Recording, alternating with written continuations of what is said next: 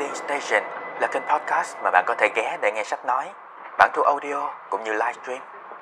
Và tới là Trạm. Cảm ơn các bạn đã ghé.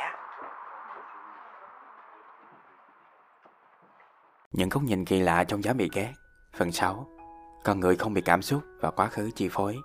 Ở phần năm, triết gia cho rằng con người thích dùng cơn giận để đạt được mục đích dễ dàng hơn.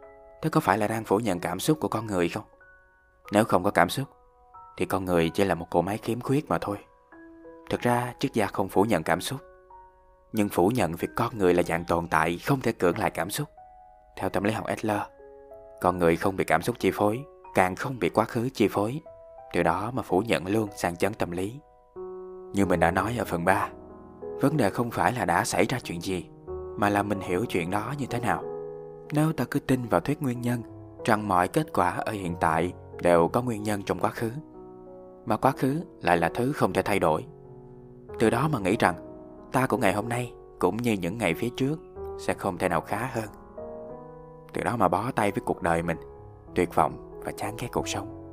Thay vì thế, đừng phủ định ý chí tự do của con người, hãy nghĩ tới các khả năng có thể mở ra. Giả sử con người là một dạng tồn tại có thể thay đổi, vậy thì sẽ không còn những giá trị quan dựa trên thuyết nguyên nhân nữa. Thuyết mục đích sẽ trở thành một lẽ tự nhiên.